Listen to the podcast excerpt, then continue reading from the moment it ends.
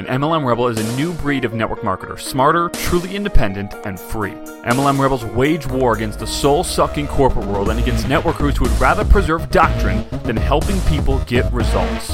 MLM Rebels recognize when the world changes and changes with it. MLM Rebels don't believe in duplicating things that no longer work and would rather work without a safety net than within the confines of one. MLM Rebels are only involved in opportunities that give everyone an equal playing field instead of a top heavy one. Don't care about the sacred cows of MLM, we don't care about the industry, and we do not care about the way it's always been done. We care about people following their gut. We care about people being able to quit their jobs now. We care about people being with their family instead of their boss every day. We care about people being with their family instead of their team all day. We care about people living free. We believe a truly free networker has multiple streams of income. We believe a truly free networker's creativity isn't shackled by their company's contract. We believe a truly free network marketer actually knows how to market and that they run their business like a real business. MLM Rebels prioritize faith, family, business, sacrifice sacred cows, build their own empires, never rebel against each other, and change the world. MLM Rebels know they are not confined by doctrine, not stifled by the past, and know they are one business away. My name is Zach Spear, and welcome to MLM Rebels. Hey, what's up, everyone? Hope you're having a great day. Today, I want to talk to you about some fun stuff about recruiting people. And uh, I think this is going to be helpful for you. I'm going to tell you a story, and I think this should be helpful in helping you recruit people. I'm taking a, a quick walk around right now in the morning. Um, it's a bit misty today, and uh, in Southern California, near the coast, which we're we're about a few miles away from it, um, there's something called May gray and June gloom, and it's it's a real thing.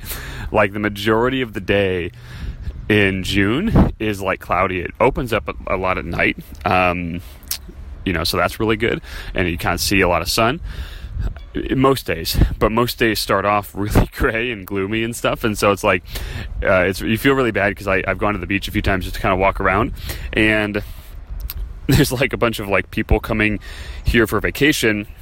And you can obviously tell who they are because they're sitting on the beach when it's like super crappy out and like in shorts and a t shirt. And like all the locals are walking around in pants and sweatshirts. and, and you just like feel bad. You're like, oh man, like I wish like you knew that this was not a good time to come. Um, kind of stinky, uh, but that's what it's going right going on right now. So as I'm walking, it is like kind of misting. So I'm like holding holding the the phone like upside down in a really special way to hopefully uh, avoid the phone getting wet as I'm talking with you. But um, anyway, hopefully having a, a great day. And uh, today I want to talk to you about a lesson that I learned a while ago that was really, really helpful for me. And um, this is a lesson that I actually learned from a person that was uh, looking at or observing Navy SEALs. And yesterday I did a podcast about making a decision like a SEAL. And today I'm actually drawing back from years ago of a story I heard. Um, that was a guy describing, uh, he was observing a SEAL and basically uh, recruiting as one, if you will. And if you listen to yesterday's podcast, which you definitely should, it's pretty, uh, uh, it's actually kind of rambling in the beginning. If you skip to the middle, the middle's good. Yesterday, I told you that I went to a conference this past weekend, a men's conference, and one of the speakers was a uh, Navy SEAL. And uh, as you know, you know Navy SEALs and Green Berets and the people in that you know category, Delta Force. These are some of the hardest programs to you know pass and to get into. So if you actually become a Delta Force, you become a Navy SEAL or a Green Beret, like you are like the top of the top of the heap, right? Now, uh, you know, if you're an armed forces person, um, first of all, thank you for serving. Secondly, you know, I've heard from multiple people that, you know, Green Berets and Delta Force are just as, you know, elite as a SEAL, but SEALs just have way more uh, airtime, if you will. Um, so, my apologies if you are a Green Beret or a Delta Force. I have the utmost respect for you. Um, but, uh, you know, modern media has made SEALs very popular, so that's what a lot of people talk about. So,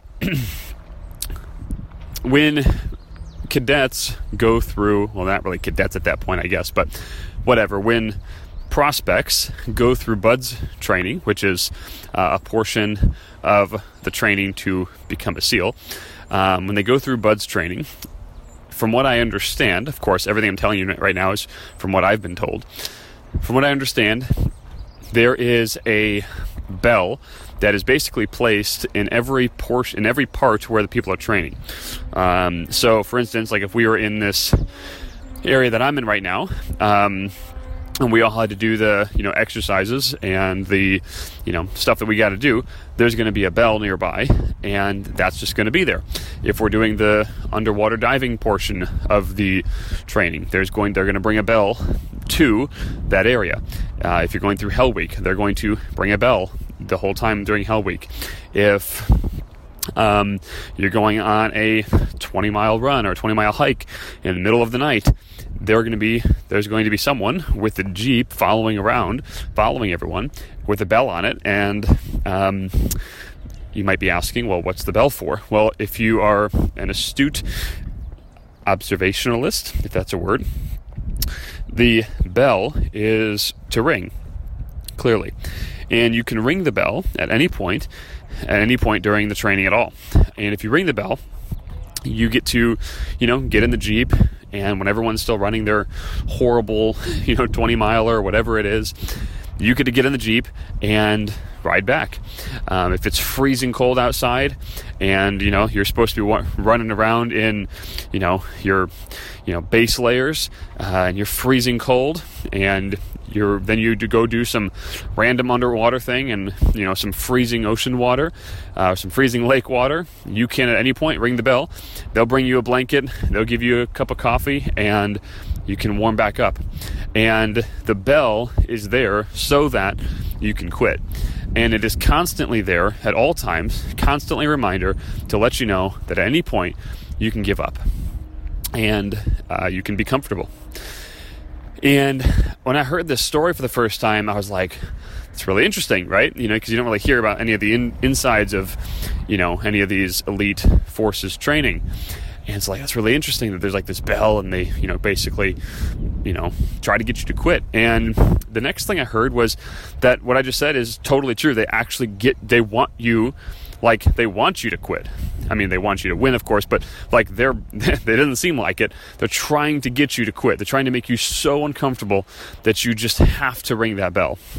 And the whole point of it is because they want to see if you'll give up, if you'll quit in something like this where there's a bell involved. They want to see if you'll quit now because they need to know if you're going to quit when it really really matters so if you know we're all on a operation and you know something gets really hard you know for someone they need to know that they're not gonna they're not gonna give up that you got my back and literally if your eyes are pointed that way my eyes don't need to be because i implicitly trust you so they're basically trying to break everyone because the people that don't break are the ones that they're, they're your brothers. They're your, you know, your brothers in arms.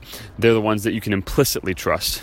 And I thought that was like brilliant. I was like, wow, that's really freaking cool, right? Because at the end of it, like when you walk out of there, the people that pass through and actually become full blown SEALs, like they're the best of the best, right? And like that's really awesome. And that's the way that you and I need to be building our teams building our uh, building our downline, right? Finding leaders. So when you're calling someone and or you're prospecting them, they came through your funnel, whatever, you're closing them or you're debating if you should, realize this that like if someone if someone doesn't get in the business for any reason, any reason at all, it doesn't matter what the reason is. Blanket statement. I don't care who they are. I don't care what the reason is. If they don't get in, they rang the bell. Period. Case closed. So the question is, why on earth do you want them on your team? If they rang the bell, why are you still thinking about them? Why are you still wishing that they got in? Why are you still wishing that they brought, bought your product? I mean, I'm still guilty of this sometimes. Not really in my team anymore. I've, you know, kind of beat this out of me over the years. But like with a with a customer, for instance, you know, it's it's fairly rare that I'll get on the phone, you know, with a, a, a potential customer um, you know, for like a high ticket course, but occasionally I will. And sometimes when they don't purchase, I'm like, how dumb can you be? Like, Like, seriously, are, are, you serious? You've been struggling for how many years and you're not going to take a solution when it's planted right in front of your face? Like, how how dumb can you possibly be? That's what's going through my head. I'm not saying that, of course. And I kind of get hung up on it for for a little bit. And one time, I you know every once in a while I get hung up hung up on it for you know 30 minutes or an hour, and it's just like a huge waste of mental space. I know some of you you might be listening and maybe you get hung up on someone not joining your team for days, maybe weeks. Maybe you're still hung up on someone not joining. I want to hopefully impart on you that those people, you are giving them the potential to become a SEAL, and they rang the bell. They gave up in your process, and that's good because the people that do make it through that don't ring the bell, they're going to be the ones that actually stick it out with you through the hard times. I mean, you know as well as I do that building the business is is it takes more work than what a lot of people make it seem, right? You know that. I know that. I mean, when you very first got into the business, you probably thought it would be easier than it is. And you haven't quit, otherwise, you wouldn't be listening to this podcast.